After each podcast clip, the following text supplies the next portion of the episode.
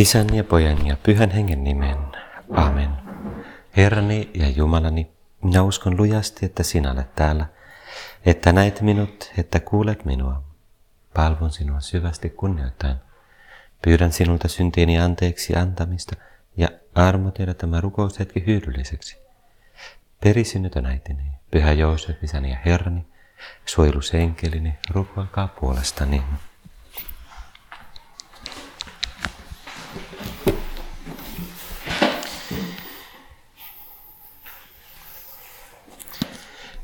Eukaristia tarkoittaa oikeastaan kiitosta tai kiitosrukousta. Ja sen tausta on siinä, että kun Jeesus asetti Eukaristian viimeisen laterialle, niin se lausui sen kiitosrukouksen Jumalalle, joka myös me jollain tavalla tehdään, kun me lausutaan ruokarukous, me kiitetään Jumalaa ja pyydetään Jumalaa siunaamaan. Ja messussa on myös ne sanat eukaristisen rukouksen alussa, kiitetty olet sinä Jumala, kaikkeuden Herra ja niin edespäin, joka on peräisin juutalaisesta ruoan siunauksesta. Kiittäminen yleisesti on semmoinen asenne ja, ja myös rukous, joka on erityisen tärkeä ja varmaan meillä kaikilla on jonkun verran kokemusta siitä, että meidän kotona meillä on opetettu kiittämään, kiittämään ruoasta tai kiittämään joistain muista asioista. Jos saadaan lahjoja, niin ehkä meidän vanhemmat sanoo, miten sanotaan, ja niin kuin, että osataan kiittää. Kuitenkin joskus voi käydä niin, että me ei oikein osata kiittää ja kadotetaan niin kuin kiitollisuus elämässä. Ja siitä voi seurata monia myös huonoja asioita. Kerran sattumalta katsoin semmoisen hauskan haastattelun tai kiinnostavan videon YouTubessa, jossa on niin henkilö, joka oli tosi menestynyt elämässä ja se oli ollut semmoinen niin kuin someyrittäjä ja sitten joku tämmöinen motivational speaker, niin kuin tämmöinen, ää, joka, josta oli tullut sitten niin kuin ihan miljonääri. Ja, ja tota, mutta ää, se oli aivan onneton ja tyytymätön elämään ja, ja sitten kävi niin, että kerran se jutteli jonkun ystävän kanssa, joka kysyi siltä, että, että, äm, että mistä sä olet kiitollinen? Mistä sä olet kiitollinen? Ja sitten se huomasi, että se vastasi, että en mistään. En mistään. Mun elämässä ei ole mitään, josta voisin olla kiitollinen. Ja sitten siinä kävi niin, että se oli jossain istumassa sen ystävän kanssa. Ja sitten just sillä hetkellä kaksi vanhempaa ihmistä, pariskunta käveli ohi, jotka sillä miehellä selvästi oli niin kuin syöpä, koska sillä oli kaikki hiukset mennyt sillä tavalla, kun syöpäpotilaalla usein niiden kemoterapian takia menee. Hiukset leikattu kokonaan pois. Ja sitten kun ne käveli sen pöydän ohi, niin se mies hymyili sille niin ystävällisesti, niin lämpimästi, täysin vieraalle ihmiselle, että se jäi, jäi katsomaan, että mitä ihmettä. Niin kun, että se sanoi, että I thought, that's freaking pathetic. Uh, niin kun, you can't find anything in your life to be grateful for. Niin kun, että mä olen ihan niin kun naurettava, että mun elämässä on kaikki niin hyvin, ja sitten mä vaan valitan, eikä ole kiitollinen mistään. Ja sitten sen sijaan tämä syöpäpotilas, jolla varmasti on paljon niin kuin, kipuja ja vaikeuksia ja ongelmia, ja se on hymyilee. Ja... ja sitten se päätti, että nyt mun täytyy muuttaa mun elämää, ja se alkoi tehdä semmoista kiitollisuusinventaaria, että joka aamu kun se heräsi ja joka ilta kun se oli menossa nukkumaan, se mietti, että mistä se voi olla kiitollinen. Ja koko sen elämän asenne muuttui ja, ja niin kuin sen, monet sen ongelmat katosi. Se huomasi, että se oli aina niin kuin projisoinut odotuksia ja onnellisuutta johonkin, mitä sillä ei ollut. Sillä ei ole tätä autoa, tota autoa, tota taloa, tota työpaikkaa, tota saavutusta. Ja se ei ollut koskaan tyytyväinen, vaan aina vaan valitti asioista, kun sillä oli jo elämässä tosi paljon hyvää. Meillä yleensä on paljon enemmän hyviä asioita elämässä kuin mitä me ehkä huomataankaan jo luonnollisesti ja varsinkin yliluonnollisesti siis suhteessa Jumalaan. Ja joskus tosiaan voi käydä niin, että me ei huomata, huomata kiittää, ei huomata, tiedosteta kaikkea sitä, mitä me ollaan saatu. Toisaalta meidän ehkä vanhemmilta ja toisaalta Jumalalta. Toinen hauska tarina, joka, jonka kuulin hiljattain, se oli semmoinen, että joku munkki, tai ei ollut Suomessa, mä että se oli Etelä-Amerikassa, joku munkki meni baariin ystävän kanssa ja, ja tota, sitten oli siellä, tai baariin tai kahvilaan, oli siellä kaikessa rauhassa ja sitten viereen tuli ryhmä jotain tyyppejä, jotka käyttäytyi tosi huonosti, puhu tosi epäystävällisesti ja kurjasti ja niin kuin valitti kaikesta ja puhui niin epäpuhtaita asioita ja pilkasi Jumalaa ja vähän semmoinen, että apua niin kuin tosi epämiellyttävä tilanne ja se tämä munkin meni ensin ystävällisesti niin kuin vaan niin kuin tervehtimään heitä ja sanomaan heille jotain ystävällistä ja sitten ne vaan niin kuin mene pois siitä. Ja, ja sitten lopulta se päätti, että no niin kuin, kun se lähti sieltä baarissa tai kahvilasta, niin se meni maksamaan ja sanoi, että, että se halusi maksaa myös näiden tyyppien puolesta, mutta älä, älä niin kuin sano heille mitään, että, että, että kuka on maksanut. Ja vähän niin kuin se teki semmoisen, että yllättäisi heitä sillä, että kohtelee heitä hyvin. Mutta sitten kävi niin, se on vähän, tarina päättyy huonosti, että sitten kun ne on jo ulkona näkee, että nämä, nämä tyypit juoksi ulos sieltä baarista, koska ne ei halunnut maksaa. Ne, ne, ne ei edes mennyt maksamaan, vaan ne yritti vaan paeta sieltä niin kuin maksamatta mitään. Eli ne ei edes huomannut, että joku oli maksanut niiden puolesta niiden juomat. No, mikä opetus tässä on? No, se on se, että joskus meille käy Jumalan kanssa just näin, että me, en tarkoita sinä ja minä, mutta me ihmiset yleisesti ainakin, että me voidaan käyttää Jumalan meille antamia asioita tosi huonosti, me mekastetaan ja me käytetään väärin Jumalan lahjoja ja kaikkea tätä luomakuntaa. Ja sitten Jumala tulee ja, ja, ja tarjoaa niin kuin ristin uhrilla sovituksen meidän syntien puolesta. Ja me ei edes oteta sitä vastaan, niin vaan mene pois, mä en halua edes tota, niin me ei edes huomata sitä, että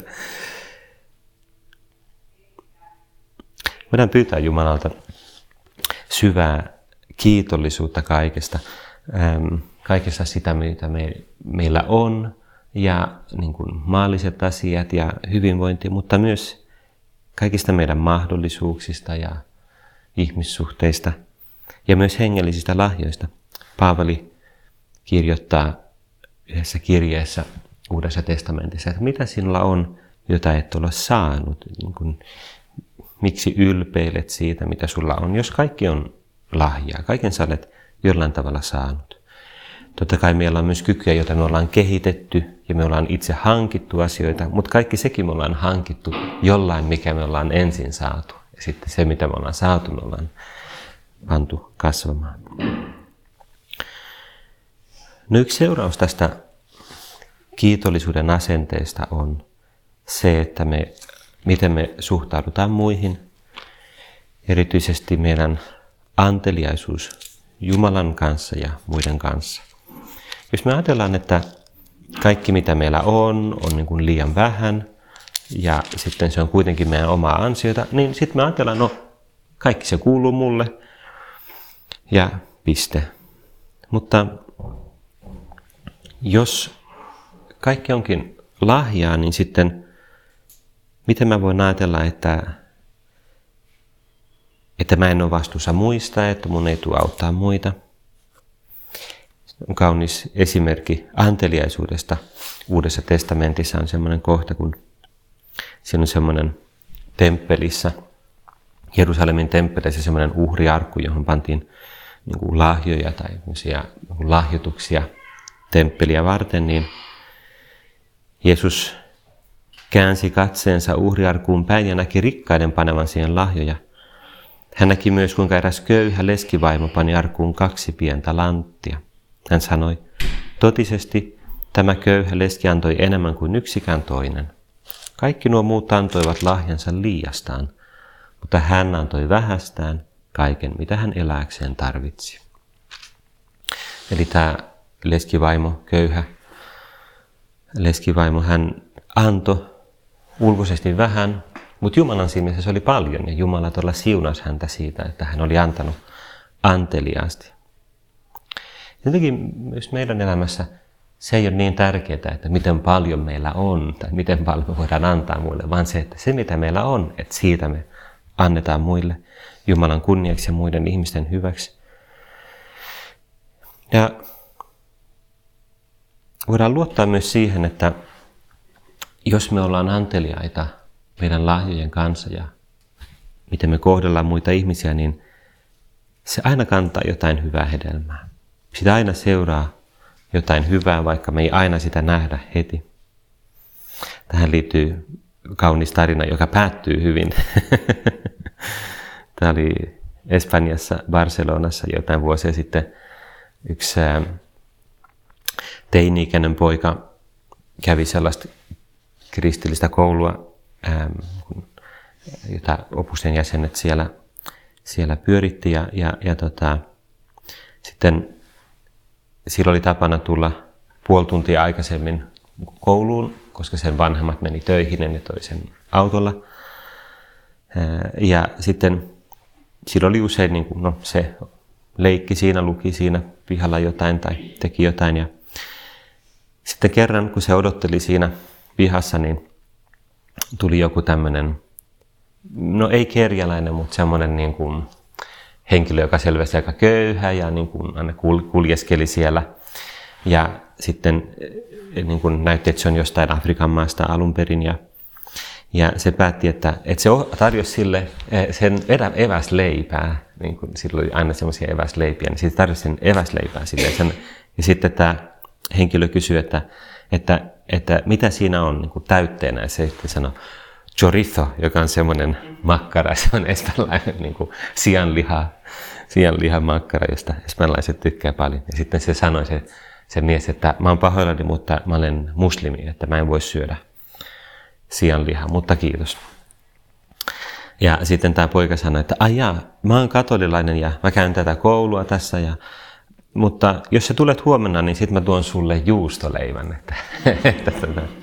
ja, sitten, ja näin tapahtui.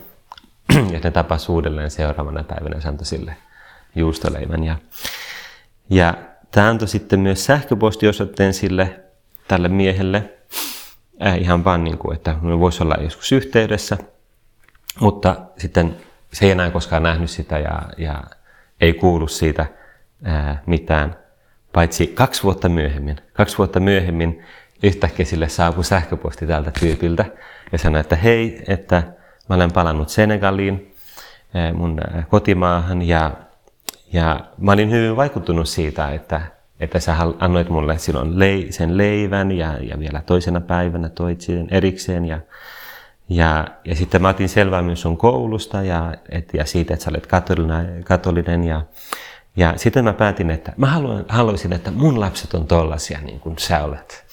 Joten kun mä palasin mun kotimaahan, mä etsin papin ja nyt kahden viikon päästä minä ja koko mun perhe saadaan kaste. Ja meistä tulee katolilaisia. wow, niin kuin, se oli tosi hyvä tarina. Se päättyi hyvin. Maria oli ihan niin kuin apua. Isä Oskari kertoo vain jotain niin kuin, kauheita tarinoita, mutta ei.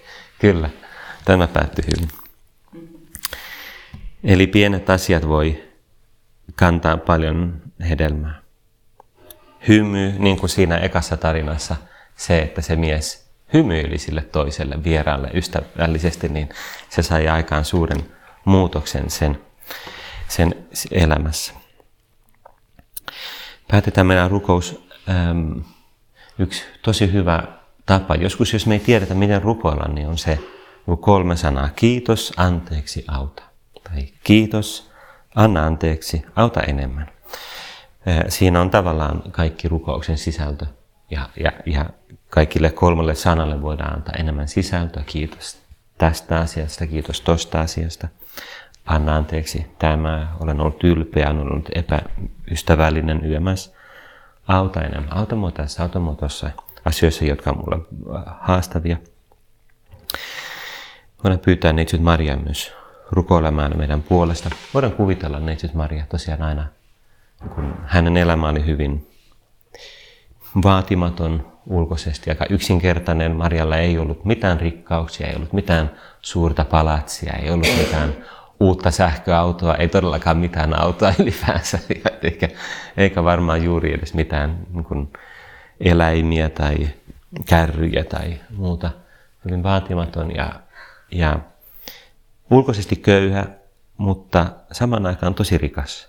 Marjalla oli tosi rakkaat ihmiset elämässä, Pyhä Joosef ja ennen kaikkea Jeesus. Ja sitä kautta Marjalla oli tavallaan kaikki. Ja sydämessä varmasti tosi paljon kiitollisuutta Jumalaa kohtaan ja muita ihmisiä kohtaan. Kiitän sinua, Jumalani, niistä hyvistä päätöksistä, liikutuksista ja innoituksista, jotka olet mielen johdattanut tämän mietiskelyn aikana. Pyydän apuisi toteuttaakseni ne. Perisynnytön äitini, Pyhä Joosef, isäni ja Herrani, suojelusenkelini, rukoilkaa puolestani.